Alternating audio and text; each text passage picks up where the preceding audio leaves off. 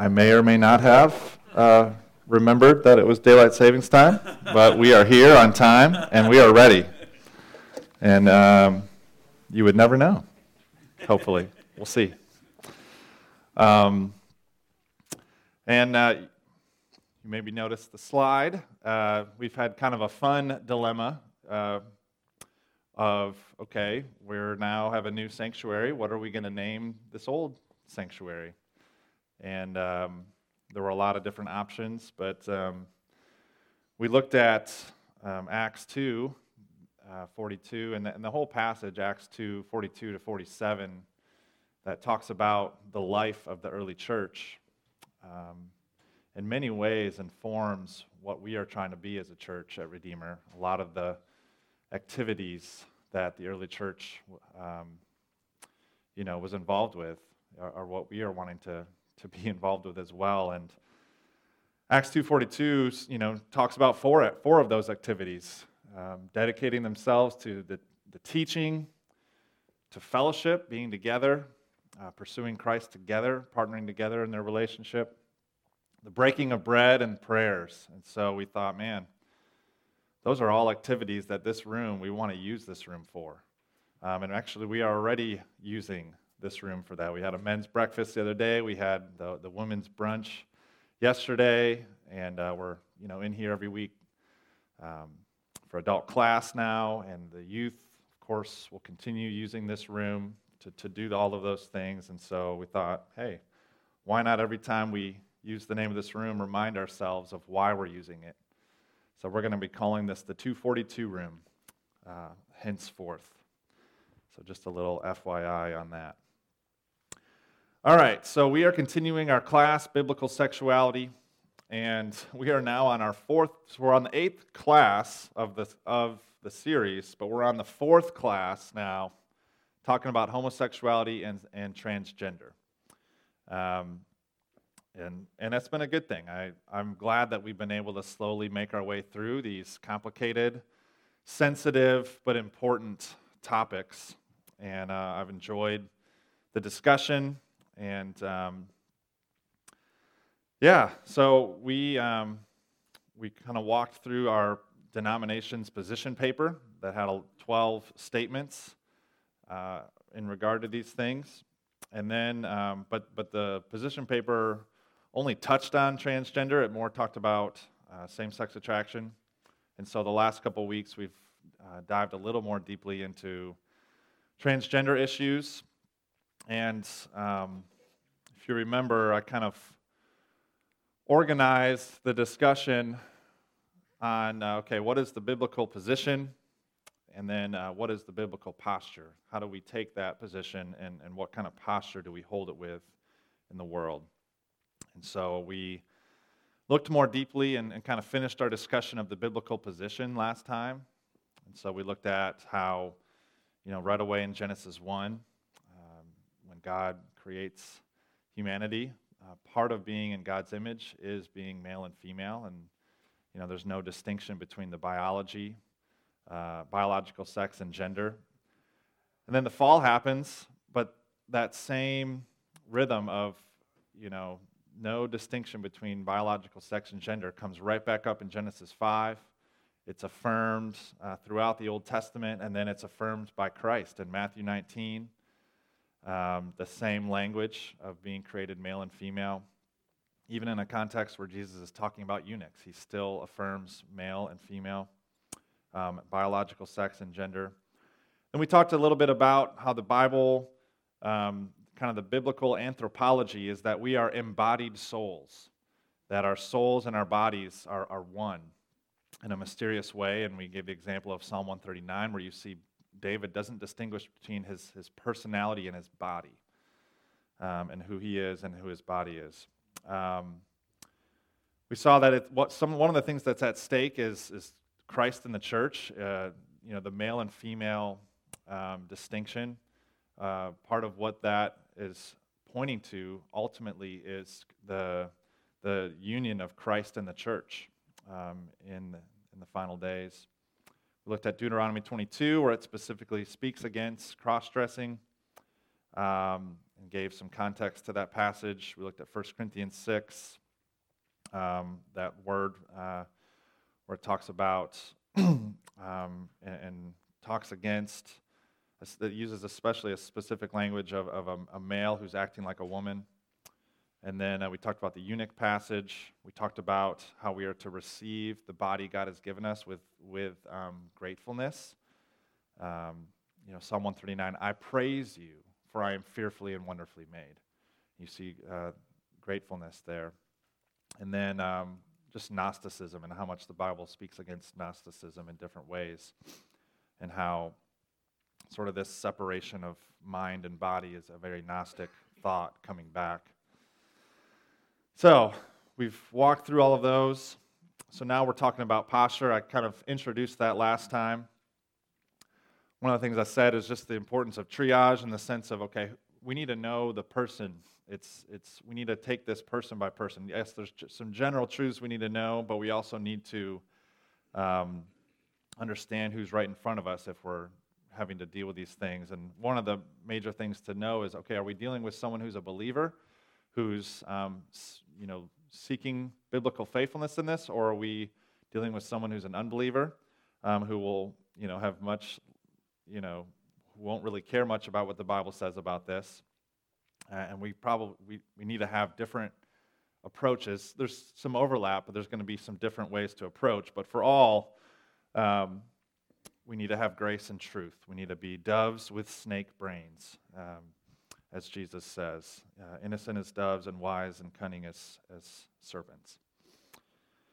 Uh, I, you know, one of the things I came across in my reading there's a guy who interviewed lots of transgender people, and one of the one of the quotes that stuck out to him is if you've met one transgender person, you have met one transgender person. No two experiences are the same. Um, and that's a quote about transgender. If you remember a while back, I said, okay, once I get more to the application, I'm going to kind of combine applications to homosexuality and transgender. There, there, there will be a little bit of um, specific practic- practical wisdom for either one, but a lot of it will just apply to, to engaging in either setting.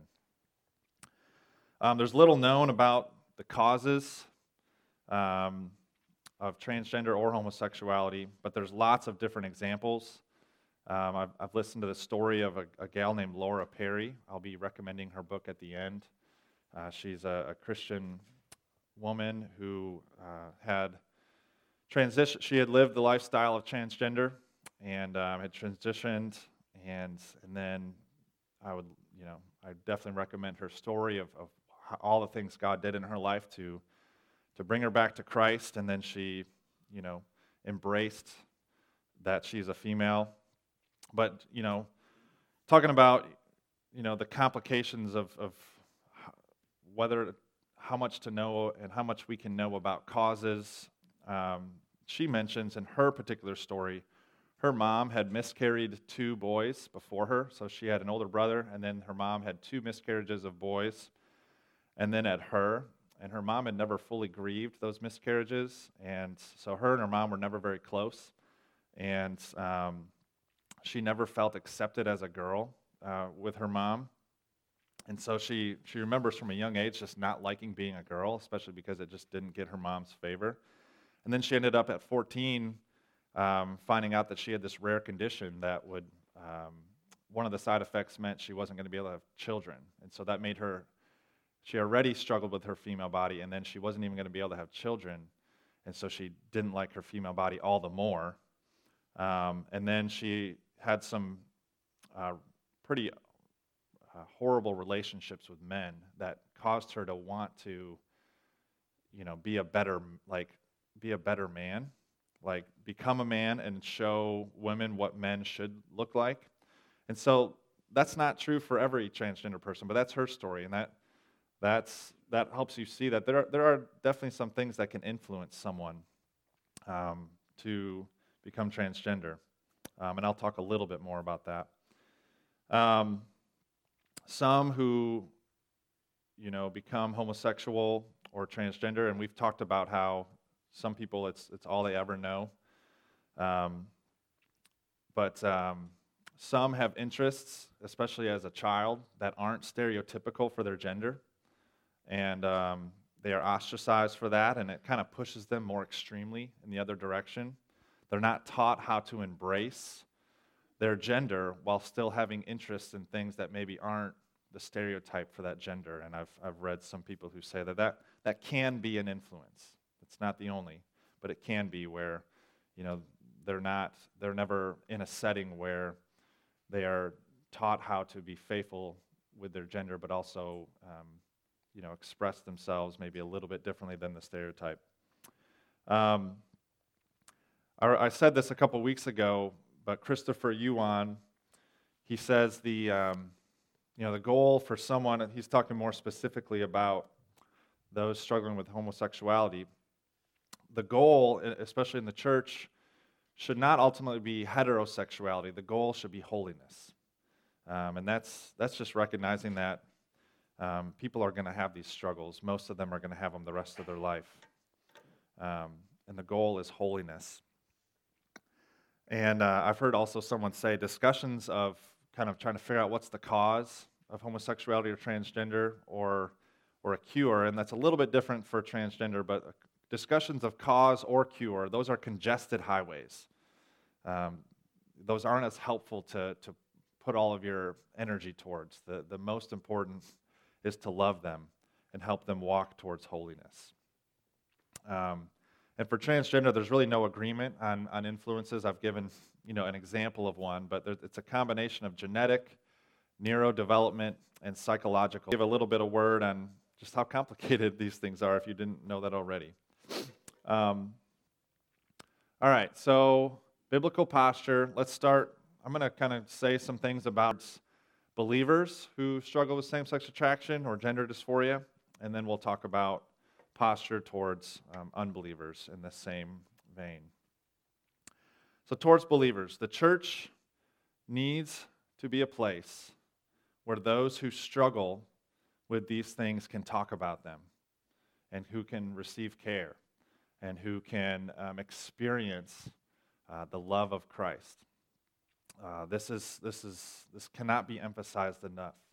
Um, and and so I, I think that's something that we need to be reminded of and remember that if, if someone walked through the doors this morning who struggled with these things, how, how would they be handled?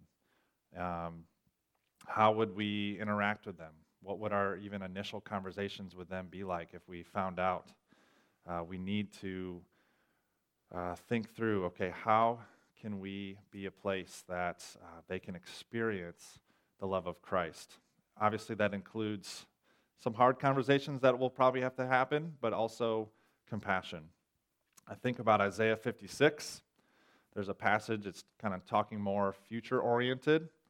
And one of the, the promises it makes, one of the, the visions it gives to God's people is this, is this idea of the eunuchs being welcomed in. Um, eunuchs in that society uh, would have been, in many ways, um, not welcomed in in many spaces and not treated well. And I think it's just a neat picture uh, that God gives in Isaiah 56 of you know the eunuchs being welcomed into His kingdom. And I think there's a call there for God's people to be a place that um, you know is uh, is a warm and welcoming place uh, with grace and truth. So, grace let's talk. Okay, we, we use that phrase grace and truth a lot. Let's, let's kind of dig a little deeper. What do we mean by grace? I think the first thing, first part of having grace in our posture is humility. Romans 3 For all have sinned and fall short of the glory. Relating to or talking to or any situation dealing with human beings, we have our own things in our life that we wish we didn't struggle with. We wish we could be done struggling with. Things that they're going to be dealing with that, you know, anyone here who, who doesn't struggle with those things is not dealt with, and so treating them like an image, image bearer. Um, one of our first instincts uh, in, in dealing with someone with these struggles should be they are an image bearer. Um, and how might that uh, change the way we move towards them? Uh, it means patience. If you remember when we walked through the the 12 statements in that denominational um, uh, position paper, uh, it had one statement on sanctification or growing in holiness, and it emphasized, okay, the importance for all believers to grow in holiness, but uh, also those who struggle with same sex attraction or gender dysphoria. They are called as well to grow in holiness.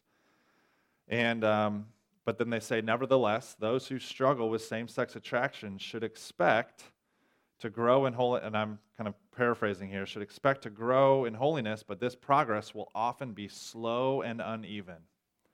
And I think that's an important reminder. They say, moreover, growth in holiness involves the whole person, not simply un- unwanted sexual desires. The aim of sanctification in one's sexual life cannot be reduced to attraction to persons of the opposite, opposite sex, though some persons may experience movement in that direction, and there's many examples of that.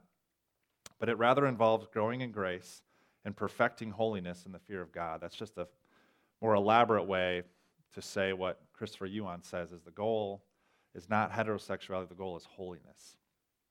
And, um, and there are some, like it says, that, that will deal with this struggle the rest of their life, um, but are still called to holiness. And, and I think of Paul's thorn in the flesh. You know, he asked God to take it away. Uh, he asked them again to take it away. Um, and God did not take it away. Um, but Paul was able to be given the perspective of um, just the, the the weakness that that brought in his life um, led him to find more strength in Christ. And so I think there is a way that we could even think about you know, someone who struggles with same sex attraction and will struggle with it the rest of their life. But um, it, it, could be kind of like Paul's thorn in the flesh. It's something that they have to deal with. Um, but the, the strength from the Holy Spirit is sufficient to, um, to give them strength in that weakness for their Christian walk. What else does it look like? What else does it mean to have grace? Uh, it's to have a relationship and to cultivate a relationship with the person. Um, you know, maybe you have a, a, friendship with someone who's a believer who you maybe even have suspicions. Does this person struggle with same sex attraction? Does this person struggle with gender dysphoria? Uh, Christopher Yuan, in his book, he says if you're suspicious of anything, don't prod. Don't prod at all. Let them open up about that struggle in their own time. Never, never assume. Um, but he also says, do cultivate a relationship and have space to establish the kind of trust that would let them feel safe to open up with you. Um, he, he mentions here's one way you could, could say that, and there's, there's so many different ways to say what he, this, but he says, one thing you could say to them is, I'm thankful God put you in my life. Whatever you say or do won't change our friendship.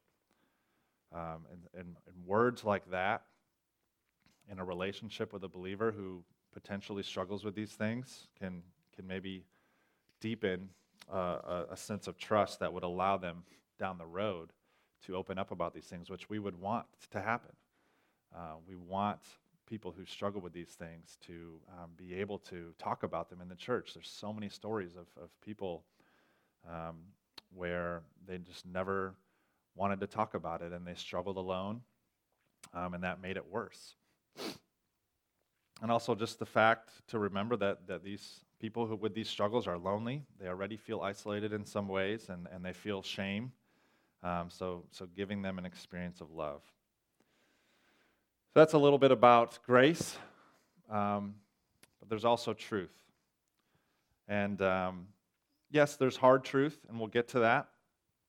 But there's also um, comforting truth. We need to, you know, be able to preach the gospel to these people that they are forgiven, that there is no condemnation in Christ. Um, even though these sins, often in the church, can feel like worse sins than others, the way that we talk about them or treat people uh, we need to be able to preach the truth that there is no condemnation in Christ. But we also need to call them to repentance um, and, and, be able to show that um, you know, same-sex desire or gender dysphoria are not according to God's design or not according to God's will, as we've talked about the last several weeks and shown all the places in Scripture that help us see that. Uh, we need to help them embrace their new identity in Christ. Um, and that's, that's some of what that position paper was trying to get at. Um, it can be so easy because this, these struggles can become all consuming. It can be so easy to find your identity in those struggles. Um, and it's okay to, to talk about them and think about them, but we also need to help people um, in these spaces to, to really live into their identity in Christ. And then um, discipleship, walking with them. Um, but all of life discipleship. Yes, holiness in this area, but holiness in all areas, and don't just focus on that area. Um, and this, this doesn't quite naturally flow from this, but one thing I did want to say is, is one person I read, Robert Smith, as he was thinking about, he was talking about transgender. Um, he said, How should we think about gender incongruence and distress it produces? In light of the Bible's teaching and the absence of any compelling evidence for regarding it as a type of intersex condition, which we talked about a couple weeks ago, genuine dis- gender dysphoria is best regarded as a psychological disorder. In other words, despite what is sometimes claimed, there is no reason, either biblical or scientific, to believe that a person can have either the brain or soul of one sex and the body of other. It may be a person's strong feeling or deeply held conviction, but it is not an objective fact. As one of the tragic effects of the fall, the gender dysphoric person is suffering from, and I didn't like the word he used there, but I'll just say the brokenness of the mind. So, just like some struggle with severe depression or anxiety, and there are factors beyond the spiritual involved, so too can someone's mind experience brokenness in the area of disordered attractions or feelings uh, of being a different gender. And this doesn't make it easier on them to name it as such, but it does, uh, you know, help um, give a little more context, and it also helps keep us rooted to truth uh, while still being pastorally oriented in discussions and, and relationship with them. So, with that in mind, we, we empathize with people's struggles. You know, if a, if a believer, if they're a believer, of course, um, if they don't want those desires, we grieve with them, but we also call them to integrity and commit to walking with them towards that. So that's um, that's uh, just a word about biblical posture towards believers. Any questions on that? Or comments? All right.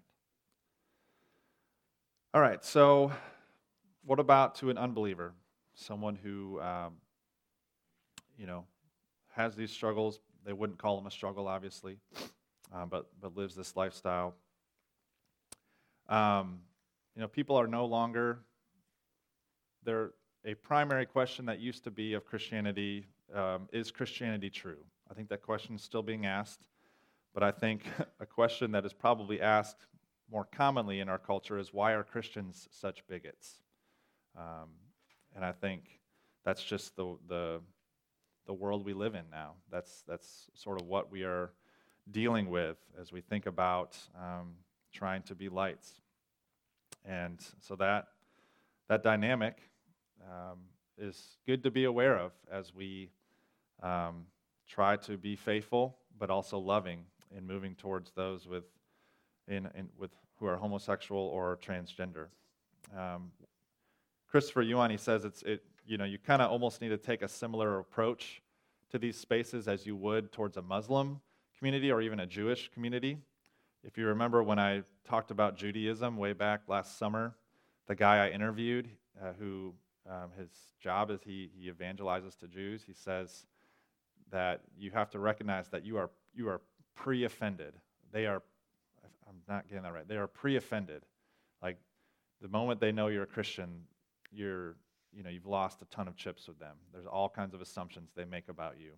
Um, and the same is true, um, you know, moving towards those uh, with homosexuality or transgender, is we are, they are pre offended. They, they've heard all the, the, the platitudes, the Christian platitudes, and so um, we're, we're kind of starting, uh, you know, negative 100, if you will, um, and trying to gain ground. So that's just good things to be aware of. Uh, so then let's talk about grace and truth in this sphere. And it's in many ways similar humility. And, um, you know, part of that is listening. But Christopher Yuan, he said he he talks about how okay, yes, we need to listen to their stories in a similar way that I talked about listening to a believer with these struggles. Um, but you also need to hold integrity in that. Like it can be easy. Let's say um, someone, a homosexual friend, um, has just um, met a new person who they're dating and um, and are you know moving towards a deeper relationship with. You know, one of the things he says is, you know, probably saying the phrase "I'm so happy for you" is not is not showing integrity to your your convictions. Um, and so that's probably not the best thing for you to say is I'm so happy for you, but, it, but saying I see that this person means a lot to you. Um, that's a way to still um, be present in that conversation while still holding uh, your conviction. But, uh, and so he says, acknowledging their feelings, uh, that, you know, this person clearly means a lot to you, doesn't mean agreeing with their actions. Um, so humility, respect, again, they are image bearers. Even if they're not a believer, they are still created in God's image, and that should be one of the first things we think about um, when engaging with anyone with this struggle. If you've, who in here has heard Rosaria Butterfield's testimony? Um, okay, so a lot of you. I, am encouraged by that. Um, so you probably remember just the, the pastor who moved towards her, and just even the, the first time he had her and her partner over, I'm pretty sure he, um, you know, he didn't have the air conditioning on because she had deep convictions about, um, you know, creation care. Uh, he made a vegan meal. Um, and they just, he, he really just moved towards her to try to be a friend. He didn't try to immediately talk about Jesus. That wasn't even very high on his radar. He was just trying to, to build a relationship with her. And, and that's just such a great example of, of how much respect he had towards her. And I've heard that there's an interview now. I think uh, the, that pastor has passed away, but I've heard that there's an interview with Rosaria and that pastor after she became a believer, which I'd love to see. Um, and um, Christopher Yuan, he says also part of respect is that language is very important that you use with them. Um, as I said earlier, if you know, we often use the language of struggle in, in our circles, struggling with same-sex attraction. They, of course, would not call it a struggle. We call it a lifestyle. To them, it's not a lifestyle, it's just who they are. Um, and so we'll talk about you know that a little bit more later because with transgender people on whether to use a pronoun there's there's a little bit different um, approach there that i'll talk about at the end but um, we need to be able to know the right language to use to um, to enter in the best we can with the most wisdom um, patience especially when you're when um, you're thinking about maybe a friend who is maybe grew up a Christian and then through um, becoming homosexual or transgender kind of left the faith for those reasons. Prayer is our best uh, form of patience, um, and Christopher Yuan's story uh, of his mom's prayer life is unbelievable. So he has another book um, out of a far country and he's given if you just even type in christopher yuan to the like a podcast app he's given him and his mom have given their testimony at so many different places that you can find it pretty easily but just his mom's faithfulness in praying for him um, this is one of the prayers that she would pray for him he said that she would um, in her desperation she fasted every monday for eight years and once fasted 39 days for me she spent hours every morning in her prayer closet reading her Bible and interceding for me and many others. She actually wrote out some of her prayers, and this is one of them. She said, I'll stand in the gap for Christopher. I'll stand until the victory is won, until Christopher's heart changes. I'll stand in the gap every day, and there I will fervently pray. And Lord, just one favor don't let me waver. If things get quite rough, which they may, I'll never give up on that son, nor will you. Though the enemy seeks to destroy you, I'll not quit as I intercede. Though it may take years, I give you my fears and tears as I trust every moment I plead. So, yeah, I just thought that was a, a an encouraging um, anecdote. Relationship, um, you know, way more people I think are loved into the kingdom than logicked into the kingdom, um, though both are important. And, um, and so building relationships with them, inviting them into your home, inviting them around your table. You know, if it's someone in your own family, uh, immediate or extended, shower them with your affirmation of love. Christopher Yuan, he talks about how his, he would get these cards from his mom um, all the time, and those cards would just reaffirm her love for him. And, and you know, he, it, in the moment, it wasn't much, but he, he just can look back on how much that actually did help soften him towards her and towards Christ. Um, and uh, Nancy Pearcey gives this uh, story of parents who invited their son's uh, homosexual partner and their son into their home um, and developed a strong relationship with his partner, with their son's partner. Um, and he eventually came to Christ later. And, and part of his testimony was these, these parents um, were the first, the, the father especially was the first father figure he ever had. I just thought that was a really meaningful story and a good reminder of the importance of cultivating relationship. So, grace, um, but truth. So, we need to embody the truth. We need to show the truth with our life, make Jesus irresistible with how much we love him and how much he's changed us, to be able to talk about what he's meant to us and how much we struggle with sin and, and how much grace we experience from him. Um, I think Christopher Yuan talks a lot about this. Be careful when you're talking about sin, you, you do need to talk about sin to be able to talk about the gospel, obviously, but he says that we can be careful with this. We need to have patience with this. Um, for example, you know, homosexuality is a sin or transgender is a sin. Remember that homosexuality or transgender is, is, is at the core of who they think they are. This is like their identity, it's so core to them. And so those phrases just um, really cut to the core. And obviously, the gospel cuts to the core. But Christopher Yuan, his, his, his suggestion um, is to focus more on identity. And so, in talking with someone, and, and if your, your hope is to you know, be able to have gospel conversations eventually, try to focus more on identity. Who are you? What makes you you? And if their homosexuality or their transgenderism is, is shows to be part of their core identity, then explore, you know, with them whether one's attraction or whether their gender should be at the core of who they are. Is that, is that the best way to think about identity? And he said it can deepen conversation and it can may, maybe allow you to eventually share how you find your identity in Christ and what that means to you. Um, you know, he says the phrase, love the sinner, hate the sin, when talking with them um, is actually not helpful because all they hear is hate the sin.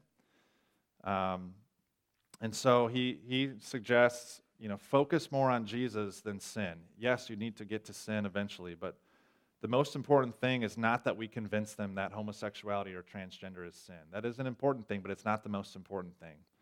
The most important thing is that they receive Christ as their Savior. Their biggest need is salvation from sin, not salvation from gender dysphoria or the, the trans or homosexual lifestyle. Their, their biggest need is salvation from sin. That is their, their biggest um, concern. So speak much more about Jesus and about the facts about whether the Bible is true. Um, one, one person whose parents, um, once they were an adult child, their, their dad eventually transitioned, came out as, as um, transgender. And so he's a pastor now, and, and he talked about his desire is to present Jesus in a way that people, that my father or that people would fall in love with Jesus and then turn and turn them, you know, turn away from themselves towards Jesus. And that's, that's the most important thing. Um, obviously, though, conversations are going to get tricky. And so Christopher Yuan, he says that if he was asked, is being gay a sin by someone who's not a believer? um, his response would be, How do you define sin? Or what does it mean to be gay? And so doing that can deepen the conversation because they're, they're just trying to catch you. They're trying to corner you with a simple answer. You know, is being gay a sin? But if you reply, How do you define sin? you can have a more meaningful discussion and, and, and give more context to it. Or what does it mean to be gay? Because uh, you actually may have different definitions of that that can deepen the conversation. Or if Christopher Yuan said, if I'm ever asked, do you think gays are going to hell? Um, you know, his reply is, what's your understanding of who deserves God's judgment? So again, that, that deepens the conversation. Um, it, it gives more context to it.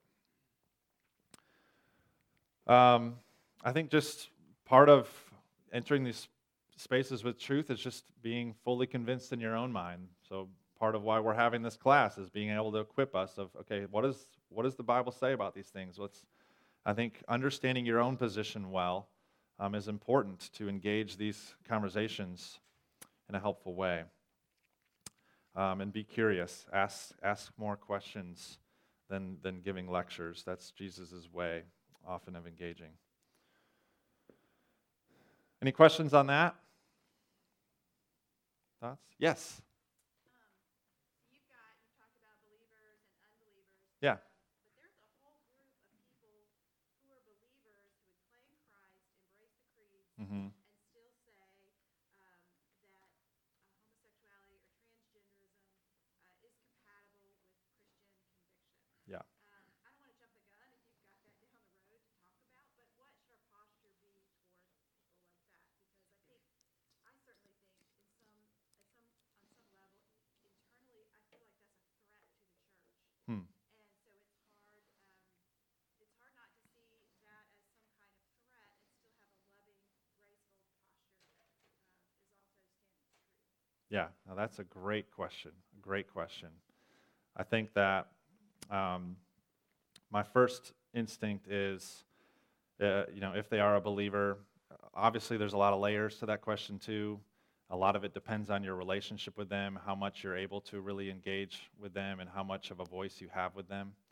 Um, but I think you just, um, I think you you you listen, you, you understand their story, understand their struggles, um, but you, in terms of talking truth to them, I mean, obviously you can get more deep into the Bible, and you need to be able to be equipped with um, your biblical convictions and um, be able to, to, to go to some of the places in the Bible that, that talk about these things and uh, show, um, you know, what what the Bible teaches there, and obviously they may have different interpretations, um, and that's that's unfortunate. You got to hold your convictions, but um, yeah, you need to, you need to be able to, to to talk more deeply about what the Bible says, um, and obviously throughout history, Christians have disagreed so much on what the Bible says on things, um, but there's so many helpful resources on um, you know how how the Bible you know a, a, a, a, kind of a traditional biblical position on these things. And, and um, this Nancy Pearcey book is, I think, probably my number one recommendation to, to anyone who's, um, you know, struggling with, who has maybe a relationship like that. Any other, anyone else want to chime in or speak to that? Yes.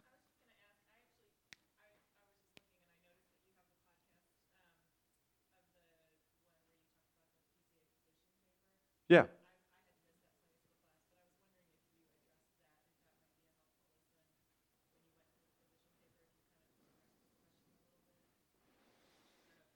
I didn't. No, that's true. That's true. Yeah. Yeah, we talked about, you know, there's side A of those are Christians who embrace this, but even side B is we're we're pretty close to them because they side B they still if it's a side B gay gay person, they're they're not gonna um, engage in the homosexual lifestyle, um, and so that's still very different than side A. And so, how do we move towards side A? It's kind of what the question is. Um, so the position paper helps a little bit, but but not a ton. Was there? I saw some more hands up over here. Anyone else want to speak to her question? Yeah.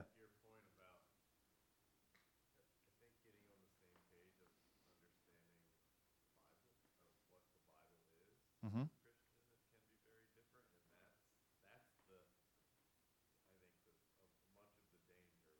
Mm-hmm.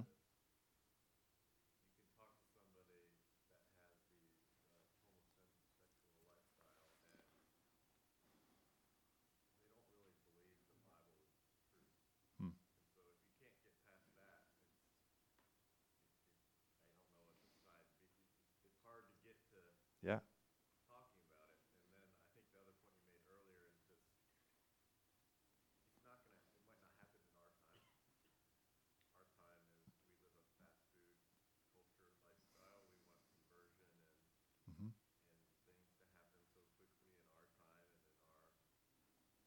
It's a great point.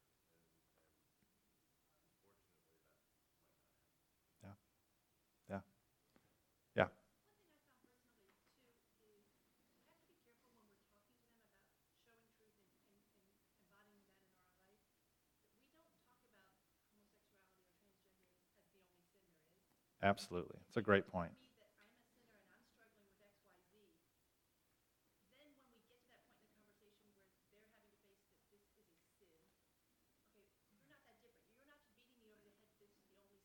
Yeah, it's a great reminder.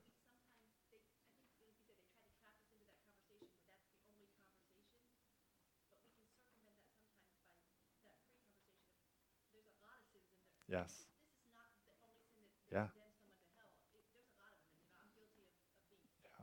Yeah, and we can soften them to that kind of conversation if we show that with our lives too. Like if we if we have similar reactions to other sins, you know. Does that begin to you know, speak to that? Yeah, Ross.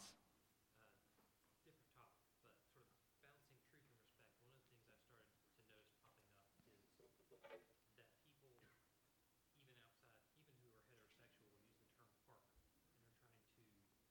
outside, even who are heterosexual, will use the term partner, and they're trying to eliminate those gender distinctives and how they talk about people. How do we engage with, with that? How do we sort of respect truth in our conversations while also respecting people in their Yeah, that's a great question. We've run out of time.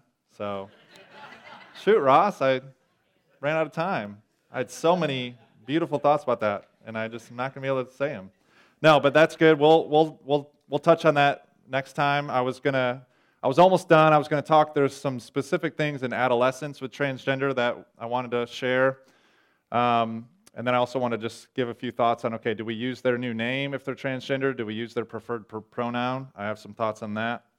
Um, and then, uh, yeah, so I'll finish this. It's probably about five more minutes. I'll finish that next week, and then we'll get back into Song of Solomon, uh, Song of Songs, and then we're going to, the application out of it next week is going to be on pornography. I had an interview with Evan Marbury this past week. Me and we did a Zoom call, and I recorded it. Um, and he's a pastor at Christ Central, and he just did a doctor of ministry on how the church can come around those struggling with pornography. Uh, and it was a really awesome discussion. I'm excited to share his kind of 25 minute um, interview next week. So, hope to see you next week. Uh, thanks for in, you know your graciousness and engaging with this. And uh, let me pray, Father. We need wisdom. We need help on these things. We thank you that your word um, just equips us in so many ways. We want to be faithful to your word. Um, we also want to be um, just faithful to your command to be wise as serpents, but innocent as doves in the way that we um, bring your word to the world. So, would we be lights um, in the darkness? We pray this in Jesus' name. Amen.